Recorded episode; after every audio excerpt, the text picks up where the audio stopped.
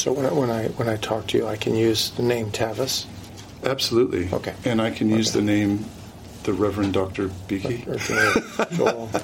I mean, you can you can call me whatever you want. I don't know what's proper. Well, I'll I'll call you Joel as I normally do, unless you want something else. that's fine. Yeah, it's fine. You sure? Yep. Okay. Joel, uh, thank you so much for meeting with me, sitting and talking with me about uh, family worship. I love to talk about family worship. yes, I know. I've heard this, and in fact, um, we have a few resources that you've made to this end that I believe have stemmed down of your own personal practice with your family, but also your many years pastoring, uh, but also your study of the Puritans. These are all the different types of things I want to talk about with you. But um, I think I want to start with just the the basic question: What is family worship? Yeah, family worship is a daily, intentional, sustained exercise of devotion, of reading scripture, of prayer, of discussing what you read, and singing the psalms or the hymns of God uh, with your family with the purpose of training them day by day by day so that you actually end up talking with your children about every subject under the sun and bring them this whole book, the book of books, um, in a practical way at their level, asking questions, them dialoguing back with you, so that the family every day is speaking openly about the things of God. So you mentioned the book, and um, it's a big book.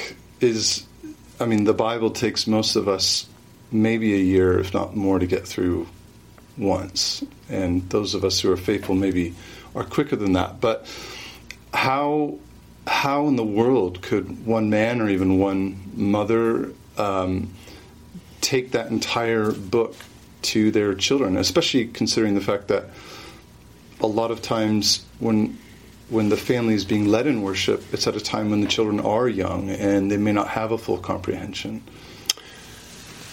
Yeah, so in a practical way, what I suggest to parents is when the children are very young, say pre eight years old, uh, that you do select portions of Scripture each day.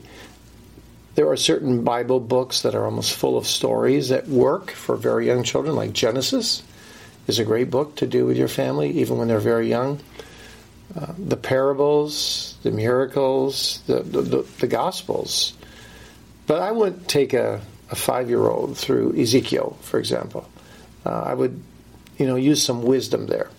But once children are eight, nine, that area, I I think with proper explanation and using what we call the Family Worship Bible Guide, I think you can walk them through uh, the whole Bible.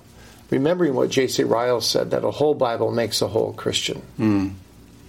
But what is it about? So we have three ed- editions now of the Family Worship Bible Guide. I think this uh, TruTone is the newest. And what is it about this resource in particular that, well, it sounds like you're pretty excited about it from the discussions we've had before, even just before this recording.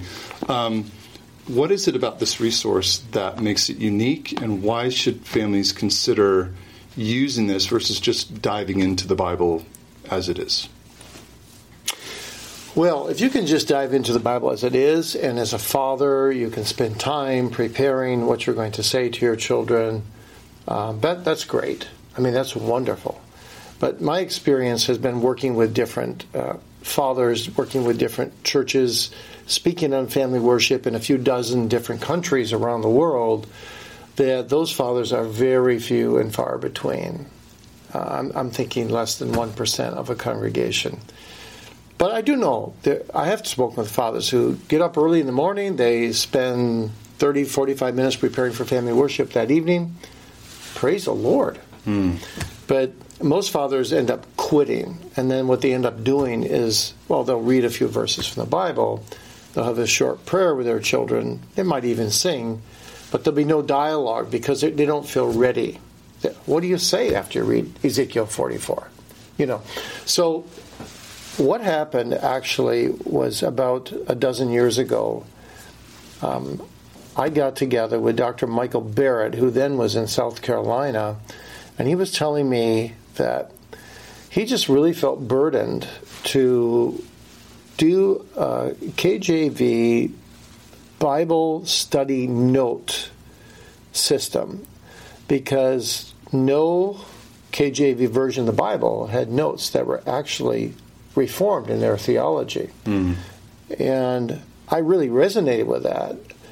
But I said to him, I feel a real need to uh, write in an actual Bible not only the notes, but behind the notes to have a little section where fathers could read that little section to their children and have those those comments uh, conclude with a question to generate family discussion.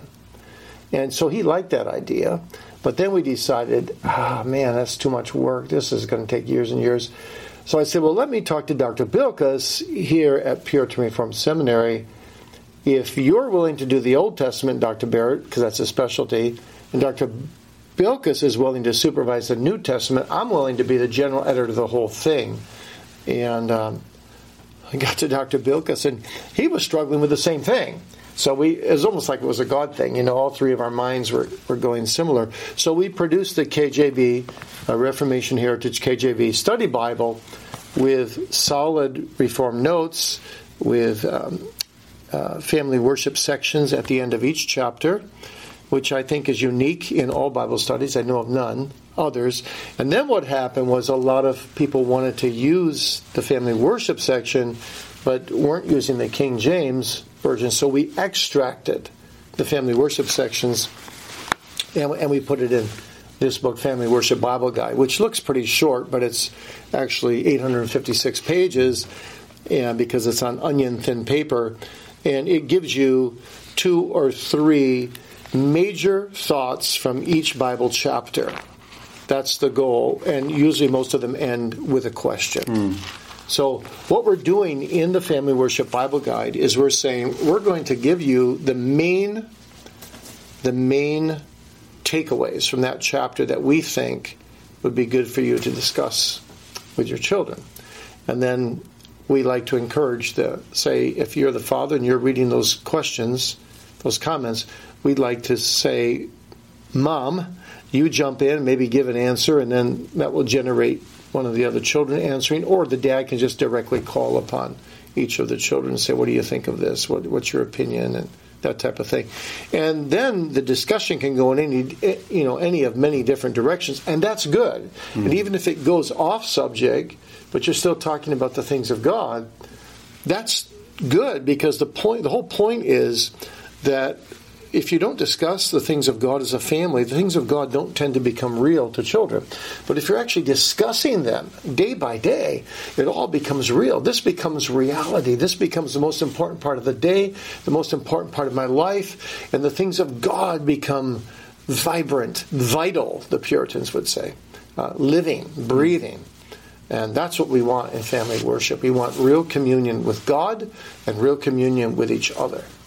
I know that's something that in my own family, I've got three kids and married, and it's just reflecting on family worship. We we've tried to do it. We've stopped and started so many times in the past. Mm. And as someone like myself who went to seminary and has studied the Bible for a long time, um, I felt like I should have a leg up you know, and that was mm. probably quite presumptuous of me to think that mm. simply because I've had the training. Mm-hmm. But the reality of family life, as we all know, is is quite chaotic at times. And yet, yeah.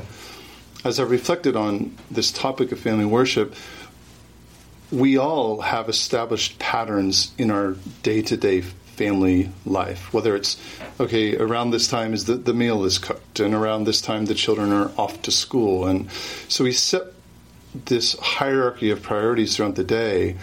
And I'm ashamed to say that oftentimes family worship has fallen away as this extraneous option. Um, but just reading the introduction of the Family Worship Bible Guide, you're quite adamant that this is no option. Right. So, yeah, my my whole point is that this is the most important part of your life as a father, and this is your bounden duty before God. So you don't think about skipping it. Any day. The only day we don't do it is Sunday because we go straight from the dinner table to church for a second service, and we're worshiping God all day long. Um, but it would be good to do it on Sunday as well. But if if I were not to do it when our kids were home, if I were not to do it for one day after we kick back after the dinner, my kids would look at me and go, "What happened to you, Dad? Are you sick?" you know, you know. So, you know, and every excuse we use as men to get ourselves out of it is in vain. You know, I've heard men say, "Well, I'm so tired after after supper. I just I just couldn't do it. I couldn't do a 10 minute family worship." And I say, like, Oh, come on. You know, if your Savior could carry his cross all the way to Golgotha mm-hmm. and was nearly succumbing beneath it, but went and died for you, can't you at least live for him? And living for him means, first of all, doing family worship. 10 minutes a day. You can do 10 minutes. You really can. And so you just don't allow yourself any excuse. Uh, other dads have told me, oh, you know, I just I can't do it when I after I've just yelled at a kid, you know, and I just feel totally out of sorts. Well, that's that's when you need to do it all the more. You got to confess your guilt to God. You got to ask for repentance in front of your children, and do family worship. So it's like brushing your teeth. It's like going to the bathroom. It's like you said these habits. It's like eating meals. You you don't skip that because well you you just have to do these things. This is a, a habit. The Puritans spoke a lot about developing holy habits, and this is one of them family worship. So, on the Puritans, because you, of course, have studied the Puritans, that's an understatement, but you've studied the Puritans extensively. Um, this practice of family worship, did it begin with the Puritans or does it predate them? And then the next question would be why look to the Puritans uh, as an example of family worship.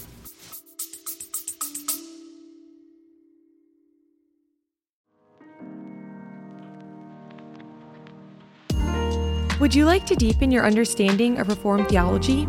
Check out Reformed Systematic Theology, Volume 4 Church and Last Things by Dr. Joel Beeke and Paul Smalley. This book will lead you to explore key scripture topics from biblical, doctrinal, experiential, and practical perspectives. Order the culmination of Dr. Beeke's life's work at heritagebooks.org/rst4.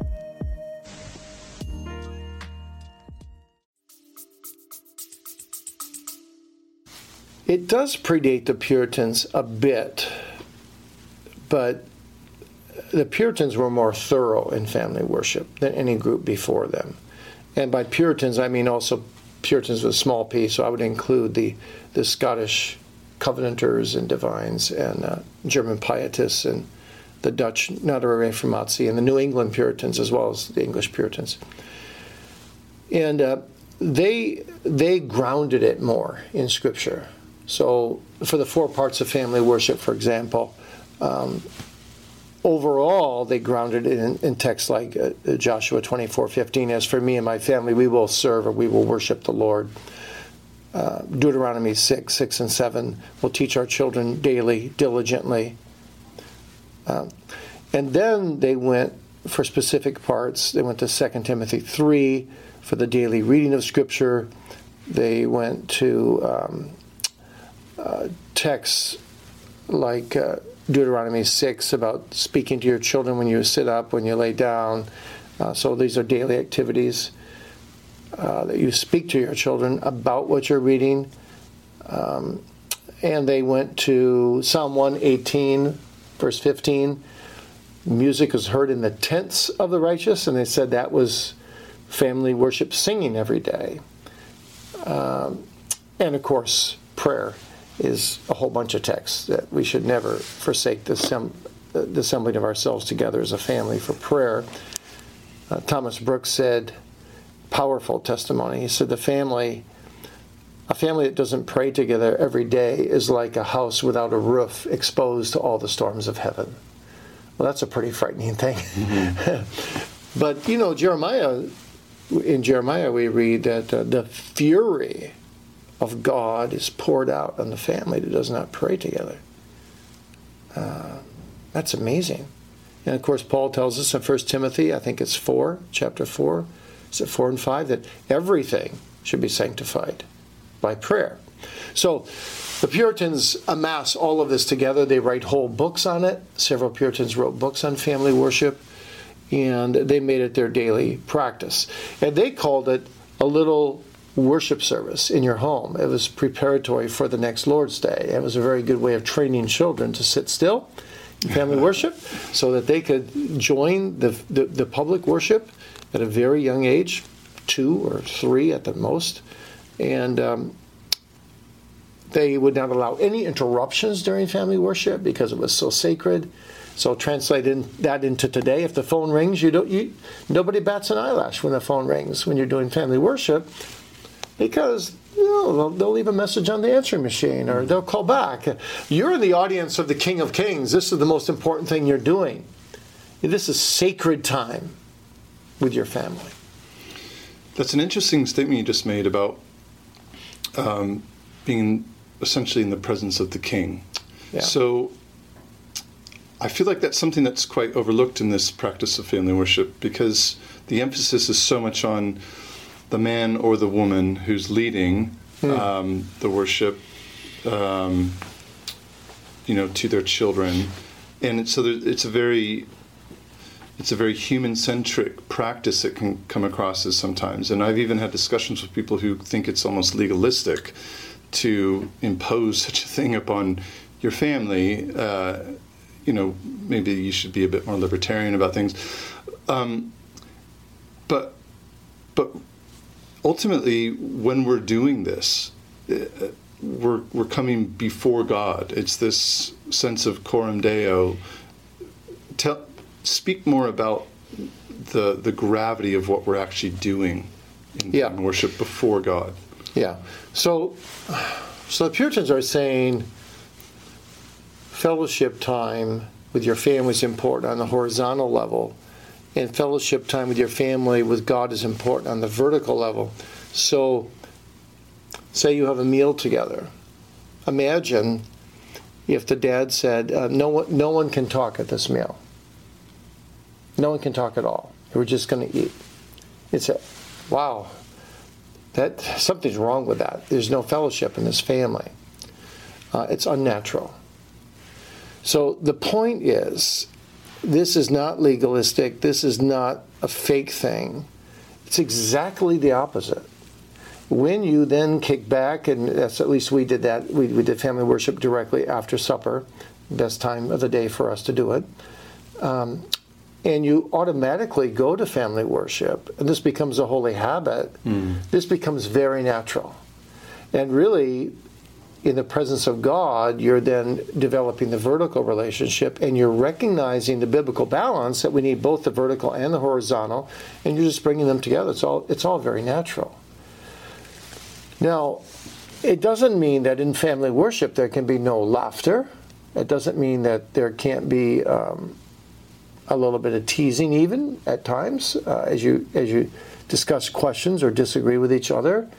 Uh, it should be natural. But overall, there should be a sense of we're in the presence of God. So there's a there's an earnestness. Uh, Moses in Deuteronomy six calls it diligence. Mm. So the father is, is diligent. This is important. Uh, this is the most important part of our, our day. Mm. So if I can give you an example that just really happened to me literally, that that underscores this for me personally is when I was in a, an Eastern European country, I came out of a lecturing on systematic theology, went to my apartment flat, and as I went to close the door, two guys, you know, pushed the door open. One guy hit me, and they they um, bound me with my hands tied behind my back and around my eyes and around my ankles and put a rag in my mouth to gag me. And they took everything from me and they kept shouting they're the mafia. And I was absolutely convinced that I, I was a dead man. Hmm. In fact, I laid there and prayed. And uh, God was very gracious to me when I laid there by giving promise and promise, which I didn't initiate, but God put into my mind. That's how I felt and all about the blood of Christ and how my salvation was secure in that blood. And I was at peace for myself. I actually did not even pray that I would live. I just thought that was impossible. I was commending my children, my wife, various ministries to God. But in the middle of that, all of a sudden, I thought, what would I say to my children if I could speak to them one more time? Now, I have lots of shortcomings as a dad, and I wish I would have spent more time with my kids, all these things, of course. But I realized at that special moment in my life that if it weren't for family worship, there'd be hundreds of things mm. I would never have spoken to my kids about. Mm. But I couldn't think of anything that I hadn't spoken to them about already thanks to this holy book, and thanks to, you know, I mean, just take the book of Proverbs alone, you know, you, it talks about every subject under the sun. All the temptations, all the joys, all the sorrows of life. Think of the Psalms. And so you end up talking with your children about all these things. So family worship is just a huge tool to help you live out your responsibility to train your children in the nurture and admonition of the Lord in every way, shape, and form. Mm. Mm. It's a. It's almost daunting, though, isn't it? I mean, as a father, I think, okay, if I start the family worship Bible guide tomorrow, that's 1,200, say, chapters to get through in the Bible? 1,169. Yeah. yeah. So I'm rounding up. so that's three or four years of, of diligence. Yeah. And uh, in today's world, that, that sounds like quite a long time. So, what encouragement can you offer to families, to heads of families? Yeah, well, once you get in the habit, once you do it for more than a month, it'll become a routine. Mm. And then you then you don't even think of those categories anymore. But I mean, I, I've done the math, and I've I, have i I've said if your child lives in your home for 20 years, from the time the baby's born to the time that 20 year old walks, you've got 7,300 opportunities to speak to your children in formal family worship day by day. Oh wow! And yeah. you think that's a lot, but you blink a couple times and they're gone. I mean, my wife and I are empty nesters now. But we're so in the habit of doing family worship that we, we just continue to do family worship, just the two of us, mm-hmm. like normal and we love it. And we ask ourselves the same questions still to today. Um, and it becomes just a, a, a, holy habit. And you get used to, we don't want to rush through the Bible. You get used to taking three, four, five years to get through the Bible. I think sometimes it took us more than, yeah. um, I'd say probably took us five years. Because yeah. we, we talked our way slowly through it. And lots of times we didn't read a whole chapter. Sometimes we just read 12, 15 verses, especially in Paul's epistles. You know, they're so weighty, there's so much to talk about. And so we went through, I guess we went through four times maybe, the whole Bible with our children. Which, if we rushed through it, yeah, we could have gone through it 10 times. But I think it's better to go slowly and meditatively and prayerfully and uh, talk more thoroughly than to try to read 30, 40 verses and skim over the surface. Mm-hmm. So, yeah. And, and the neat thing is, really neat thing is when you when it becomes a holy habit in your family and your and your children marry believers and they are believers, they don't even think about shall we do family worship or not because it's been a holy habit in their family for 20 years, right? So they just automatically do it. I didn't even have to ask my children, Are you going to do family worship uh, in your family? That would be like asking them, When you get married, are you going to brush your teeth? well, of course they're going to do it. So the question isn't, Are we going to do it? And see, that's what happens after you've done it for a month and you begin to feel the benefits of it. It's no longer a question of, Are we going to do it? The question then becomes, Oh God, help me to do this to the edification of my family. Help me to do it well Uh, let thy blessing be upon our meager efforts. Mm-hmm. You know, it's not a matter of, just like on Sunday, it's not a matter if you're a Christian. Are we going to go to church or are we not? Are we going to skip this Sunday? No, it's a holy habit. So you go, you automatically go to the service. That's not the point. The point is, Lord, will, will you bless me there? And uh, will you help me to worship thee in spirit and truth there and bring thee glory there? That's the question. So it's working through all the common obstacles. I'm tired. I'm just not feeling like yeah, it. Yeah. It, we're too busy. You know, dad's gone, so we'll skip it.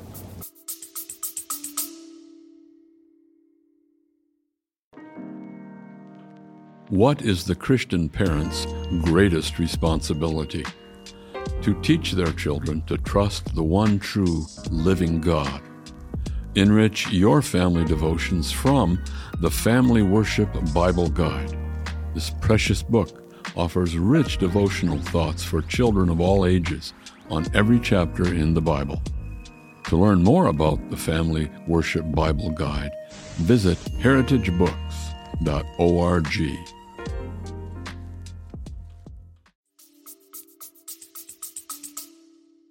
Yeah. So yeah, yeah. If dad's gone, mom does it. You know, it's that simple, and um, you just don't skip it. Never. So you you you, and I, I don't want to be mean or hard nosed when I say this, but uh, from I think people who get in the habit of doing family worship think to themselves, God is worthy of this, mm. and my conscience would speak like a megaphone if I didn't do it. And so I like to tell people just stop worrying about, you know, am I going to skip it? I'm not going to. Just tell yourself, I'm, I'm not going to skip it. I'm going to do it. And, and discipline yourself. I mean, as Matthew Henry said, uh, George Whitefield said something similar.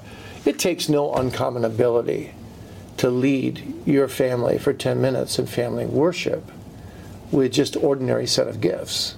And now that you've got this, where the work is done for you, and all you've got to do is read it and then just generate a little discussion afterward. Oh, come on. You can do it. Man up. Do it. you know, that's that's what I want to say to people, especially to fathers. You know, it, I look at it this way. We tend to take every important thing in life for granted. We tend to take our spouses for granted, our children for granted, our parents for granted, God for granted. And in one way, when you don't do family worship, you're not only contradicting what the good book says in so many ways, in so many places, but you're just taking God for granted. You mean you're not even going to get down with your family on your knees for five, ten minutes a day to acknowledge the God to whom you owe everything? That seems pretty ungrateful to me. Mm. Mm. As for me and my house, we will worship the Lord. You know, Joshua said that when he was 100 years old in his farewell address to Israel, and he was parting the scene. How did he know that the family was going to continue on and worship the Lord after he was gone? Well, because he set the pattern. And they're not going to drop that unless they're blatant unbelievers. Yeah. So you you talk about these three primary aspects of family worship that, at least the way you describe it in in Family Worship Bible Guide, these are essential. So there's to say it simply, word, prayer, music. Is that correct?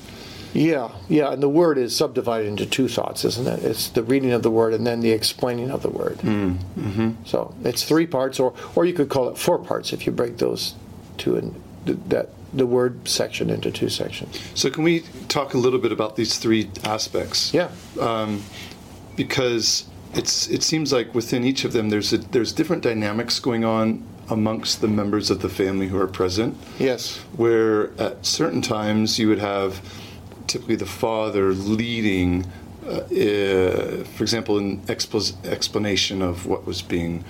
Um, of what was being looked at that day, of what chapter was being gone through. However, when it comes to reading scripture, you talk about introducing uh, the children into that part of it, you know, of course, according to their age and ability.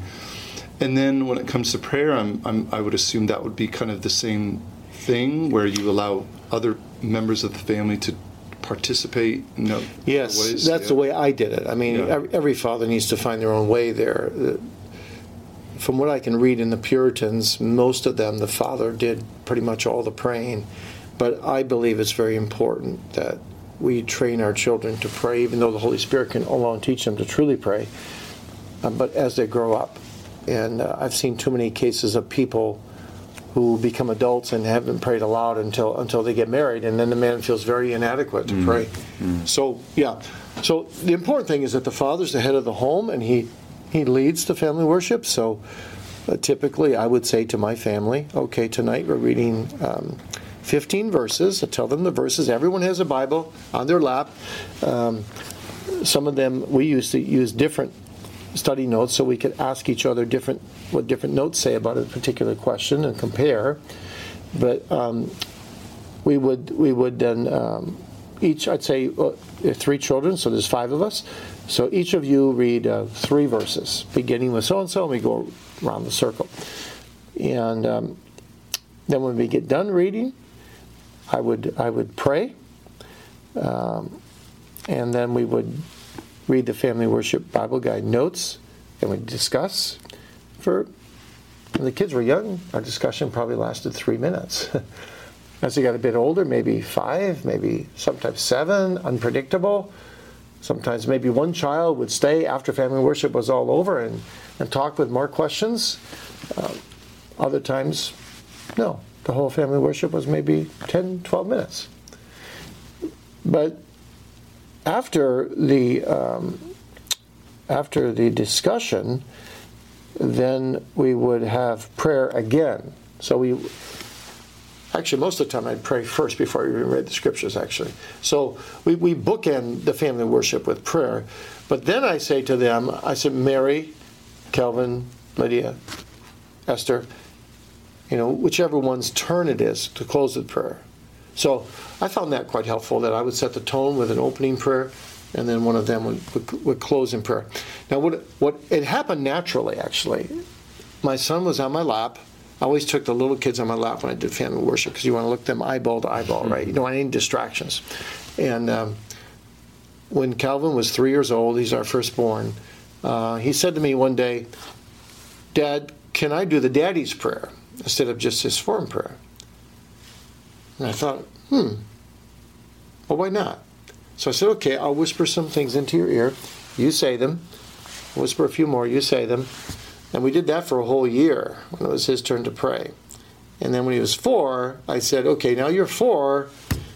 You're learning to think better on your own. You start out the prayer, and when you're stuck, you just kind of poke me uh, with your elbow in my stomach, and I'll know you need some help, and I'll jump in. And we did that from four to seven. And then when he was seven years old, I said, okay, now you take the whole prayer. And um, looking back, I think I think that was a wise thing to do because by the time they were about seven, I mean, I think God bless us, they could they could they could handle a whole prayer on their own. I mean, once in a while you, you have to correct a little bit of misguided theology, but uh, by the time they're seven, they were they were they were praying the whole prayer on their own. And if they had friends come over, one of our children was still a little reluctant to pray, being very very natively shy but the other two would f- pray very freely in front of their friends and mm. so that stigma of praying was gone. And then of course that's not salvation. Your kids still need to be born again. Yeah.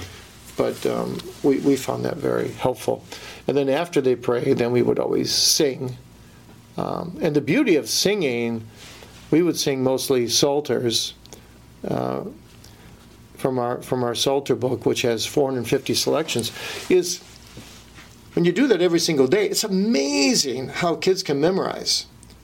And so, most of the time when they were in their teen years, we didn't even none of us cracked open a book for the Psalter. We just I would just start singing a certain tune and they'd all chip in or we'd say, oh, number so and so, and everybody would know what it was, and we'd sing away, you know, and our daughter would move over to the piano. She was a really good piano player and play, or we'd stand around her in the piano. Oh, it was great. I, that's that's the one thing I miss about the kids not being home more than anything else. Standing around that piano, singing praises to God. So those become happy times. Yes, they're sober, but they're happy times. Mm. They're sacred times. Um, they're conscience satisfying times.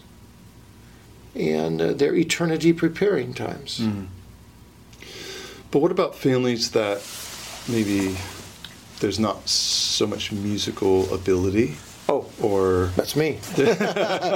yeah. Or uh, I can imagine there are families who may come from from different spheres of the you know the Christian landscape, for example, who have no idea what the Psalter is, or they don't use hymnals, and their uh, music kind of Christian song repertoire is quite limited. So, you know, do you have a volume two maybe with the Psalter included, or do you have some way to encourage those families? Yeah, you can, you can write heritagebooks.org and get the Psalter. I think it's twelve dollars or something like that. It's not very much, and you start singing it, and and uh, it doesn't matter if you're a little bit off tune. I, I'm a terrible singer. At least everyone tells me that. Uh, to me, I sound like I'm on tune, but nobody else thinks. So, I mean, in family worship, our kids would sometimes joke with me, Dad, you were actually on tune there for about three notes in a row. and, and, they were all on tune. So, but they encouraged me to sing. They said, We'd like to hear you sing, even if it's off tune. Hmm. Make a joyful noise to the Lord. Doesn't say make a joyful noise to the Lord on tune. but in heaven, we'll all be on tune, right? So that's, that's a great, a great uh, thought for me. So, yeah, I'm a terrible singer. But yeah, when our daughter got married, we missed not having the musical instrument there, but um, you can still sing a cappella. It's just fine.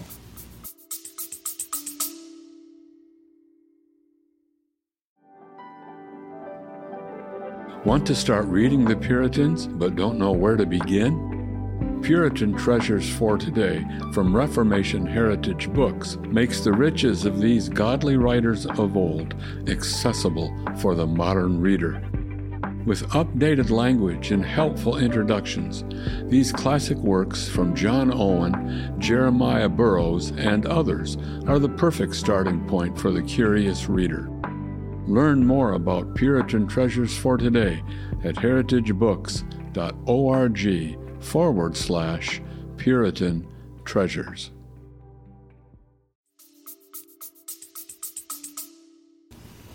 I'm really curious to know, in your own experience, did this inclination, I would even call it an urgency on your part towards family worship, is this something that was built into you when you were young by your father, your mother?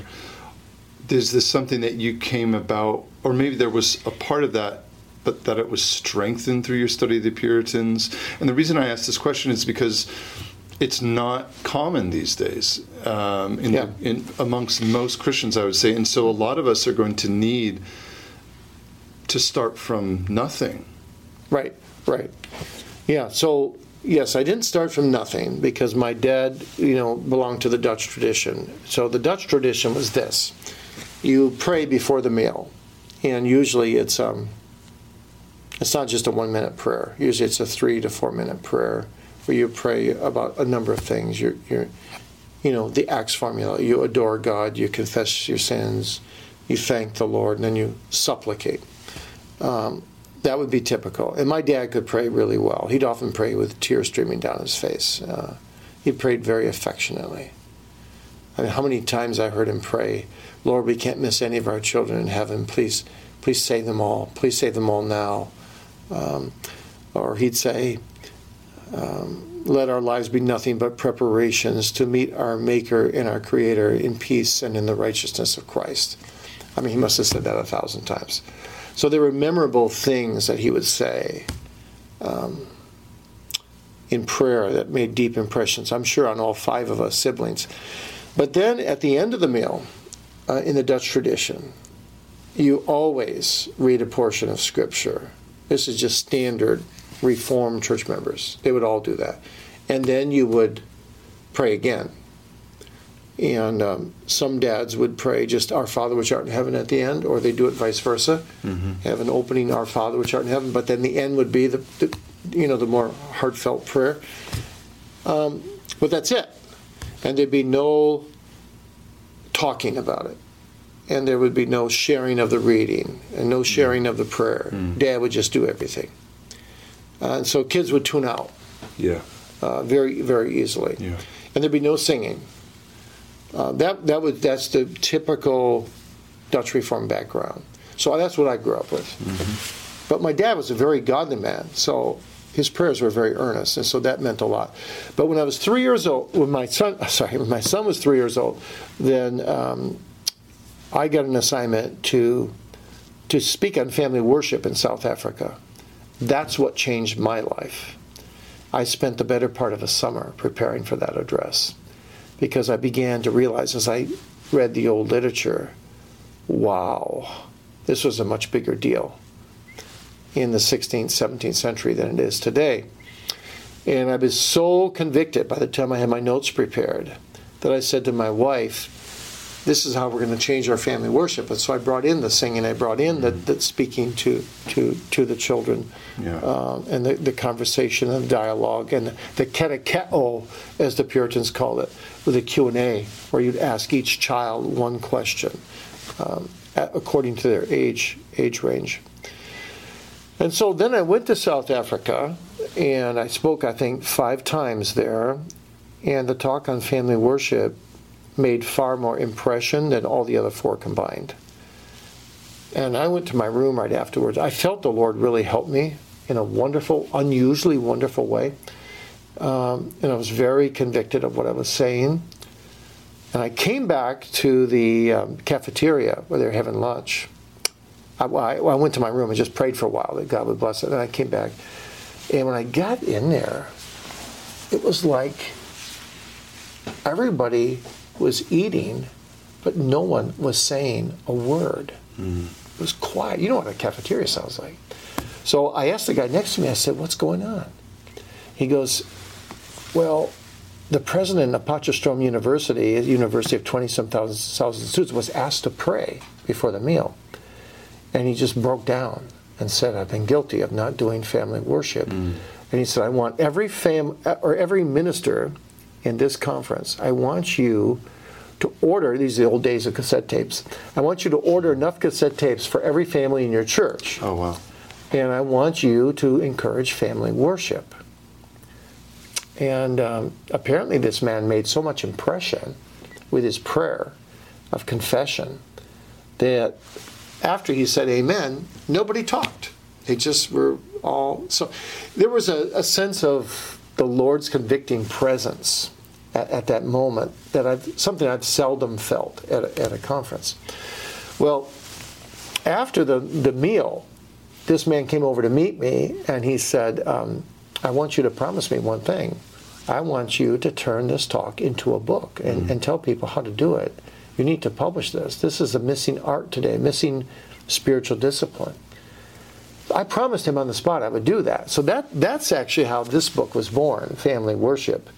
So this is the accompanying volume to the Family Worship Bible Guide, where a father can read through this in an hour and a half, maybe two hours max, and it walks you through each part of family worship, gives you five, ten different practical guides how to do each part. Um, and some of it is just my own suggestions, not on the authority of God's word, but just to help you do it in an edifying way. Mm-hmm. And um, then I began to, uh, when I had choice of subject, when I would go to different countries, I, I, I would speak on this a lot. And so uh, I had something very special when I spoke at Piper's conference, too, about 10 years later to 1,800 ministers about family worship. Uh, John Piper actually wrote me a letter and said, I've heard you speak on family worship, but I want you to do it to ministers because even ministers aren't doing it. Mm-hmm. But I want you to persuade them to go out and have their congregations do it. And, um, well, I can easily, honestly say that that talk I gave at that conference God used, as far as I know, more than anything else I've ever done in my in my entire life. There, we had 500 copies of this this book there, and after I talked, they were all gone within 20 minutes. People were reaching, grabbing two, three, four for their colleagues that weren't there, and it was it was amazing. And many of them were weeping during the talk, mm-hmm. and um, I never did anything in my life where I, honestly, where I got, they were close, that many letters afterwards. But the encouraging thing was they weren't just letters. They were letters for people who said, I followed your guidelines and my, my family worship time has been transformed. And mm. I, I didn't realize what I was missing. I just didn't know about it. And so that in turn encouraged me to speak more and more about it. So now I, I don't know how many times I've spoken about it in different conferences, but well well over 150 to 200 times. And I just feel like it's a calling on me now to speak about it um, in many places around the world because it's such a blessing to families, and it's families just don't realize how rich it is. And, you know, even talking to your children about the facts of life when they get to be what 10 or 11 years old or so. Um, you want to beat you want to beat the worldly friends, of course, and you want to be the first to, to, to tell them about it in a pure way. Yeah. Um, I was a little nervous first time I talked to my son about that, but he wasn't because, well, family worship. We speak about the most intimate experiences in family worship in family worship, I tell them if we come across a verse that was made precious to me. I tell them what condition I was in, how the Lord spoke that verse to me with power, and most intimate spiritual experiences. My kids know. And so to talk about intimate physical experiences was, to my son, it was of a lesser. lesser problem or a lesser intensity. So I said to him at the end of my talk, after I explained the facts of life, I said, So if you have any other questions, just come to me anytime. He said, No problem. What's for supper? You know, it was just very easy. But I had thought it's going to be difficult. But I thought about it later. Why did it seem so easy? It's because of family worship. And then think about this how many kids, when they become teenagers, tend to kind of clam up in front of their parents? Yeah. Because you're just talking about everyday things with your kids, not really about heart issues. But if you do family worship diligently, every day you're talking about heart issues. You're being very open, you're being vulnerable, you confess some of your sins to your kids within reason. Mm. And so they're not just going to turn you off when they're 13, 14 years old, when they're used to talking to you about everything. So you just continue the dialogue. So I, I say family worship is like putting money in the bank for future years yeah. for teen years as yeah. well. And it helps you in every area of, uh, of family, family uh, living. But, but there are plenty of families who are going to, to see this or hear this, uh, or I know a lot of those uh, talks that you've given, you can find them online or on YouTube, which is great. But, you know, some parents are going to listen to this and their kids are going to be 16, 17, about mm-hmm. to leave for home for good. They haven't done this at all. Maybe they're newly come to faith. And there's going to be a lot of conviction that, oh, why couldn't I have started this when they were yeah. three years old? Yeah. So, yeah, and I answer that in some of my talks. I, I, I try to address that because I'm, I'm well aware of that. And I, I say to parents, don't be discouraged. God restores the years that the locusts have eaten. That's mm one of my favorite mm texts to answer that. And so, what happens, I say, what you need to do is you need to just go home. You need to get your kids around you and say, "Children, I've, I've, I've got a confession to make. Mm. I didn't know. I didn't know. I heard a talk today about family worship, or yesterday, whatever." And I didn't know that I should be doing this. Or maybe you'll have to say, I knew I should be doing it, but I've neglected it. But either way, you confess your guilt to your kids, and then you say, and please help your dad begin this, I'm going to do it in a very simple way. I'm going to start out just doing it one or two minutes. We might build it up to five to ten, but every day we're going to just say a little bit about the Lord. And we're going to use this family worship Bible guide. And if that 16 year old says, Well, I'm not going to participate, you say, Well, son, really, please, please, please cooperate with me. I feel very deeply about this. Mm. And I've been neglectful, and I want to make up for the time. And if he still grumbles, you say, son, You're under our roof, and you receive physical food every day from your mother and me. And uh, we feel called to give you spiritual food as well. And then if he still objects, you just say, I'm sorry, you will, you will participate. You're in this household. Uh, and this is my calling. And so it's your calling to, to join us and to receive spiritual food.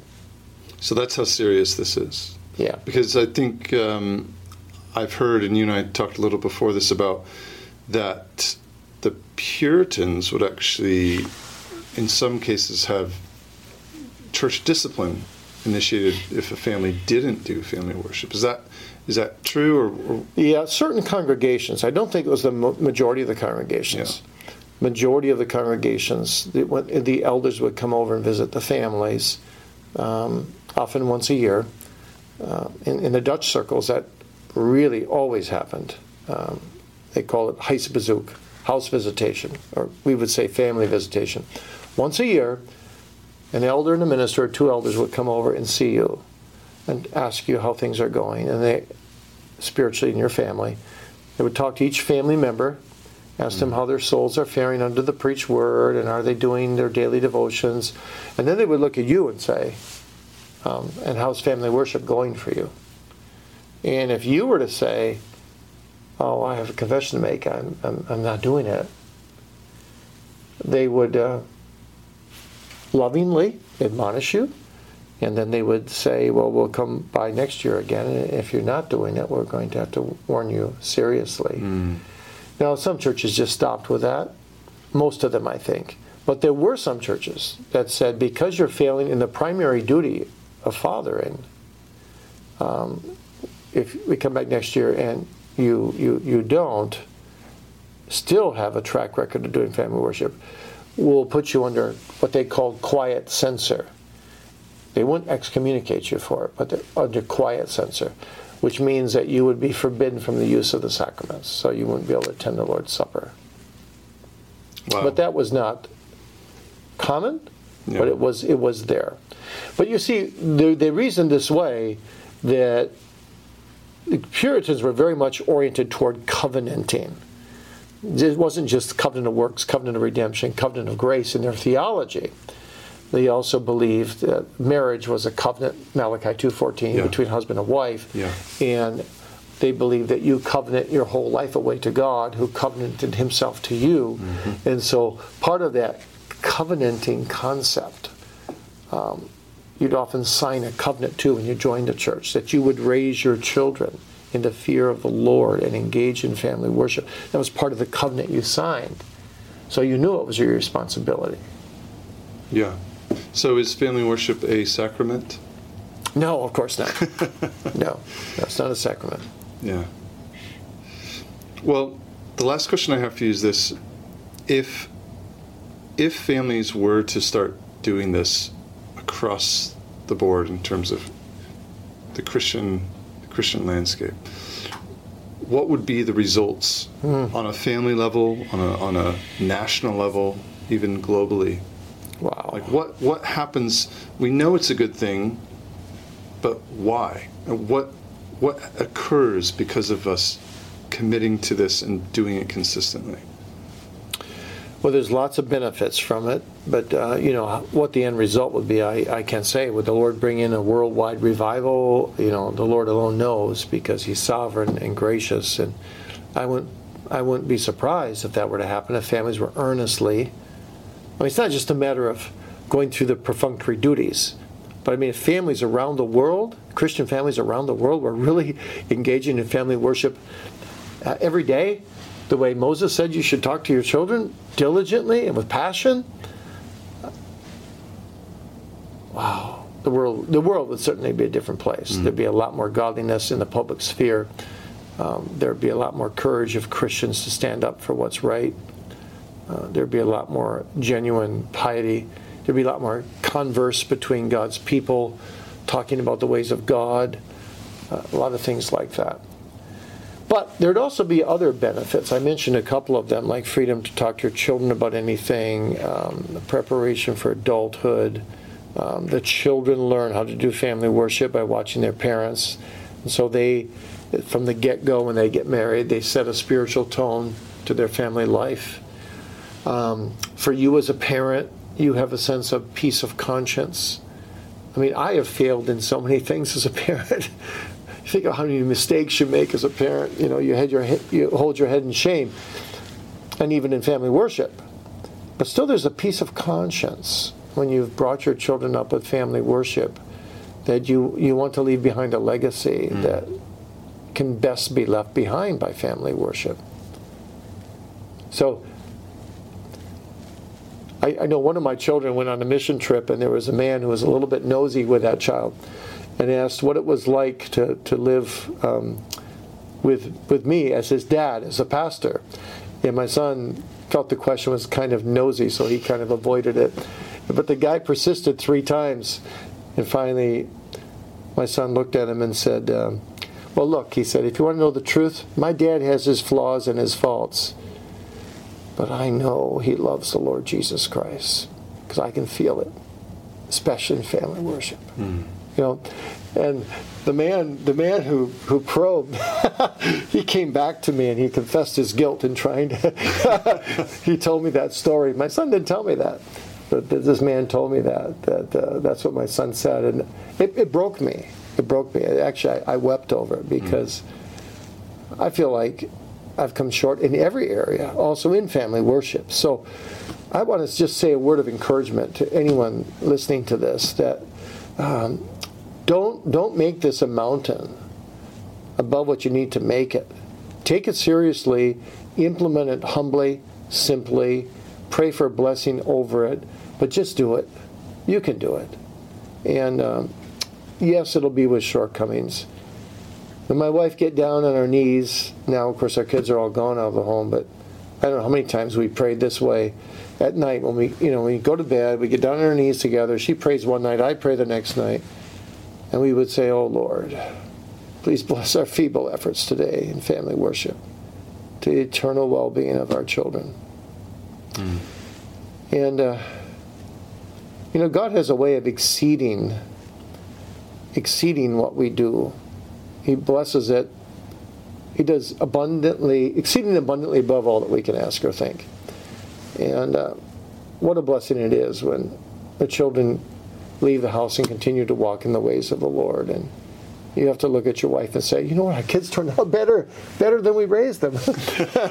I mean, he's gracious, right? Yeah. And of course, God sometimes, in his sovereign, sovereign, deep ways, there's a child here or a child there that doesn't respond, and it's a cross, and it keeps parents on praying ground, and and uh, but I would say even then, you know, keep pleading His covenant mercies, and you know, I had a niece who got saved about ten years ago, and she said, you know, when I got saved, all those family worships and church services and all the instruction my parents gave me, it all came back to me like a flood, you know? And suddenly I could embrace it all. Mm. You know, so who can tell? Mm. God's a faithfully covenant God. And keep praying, come to Him for forgiveness, begin family worship, look to Him for blessing. It all depends on Him. And He's gracious, but you use the means. And you do what you're called to do humbly, simply, faithfully and uh, leave the blessing to God. Mm. Thanks for this, Joel. Thank you.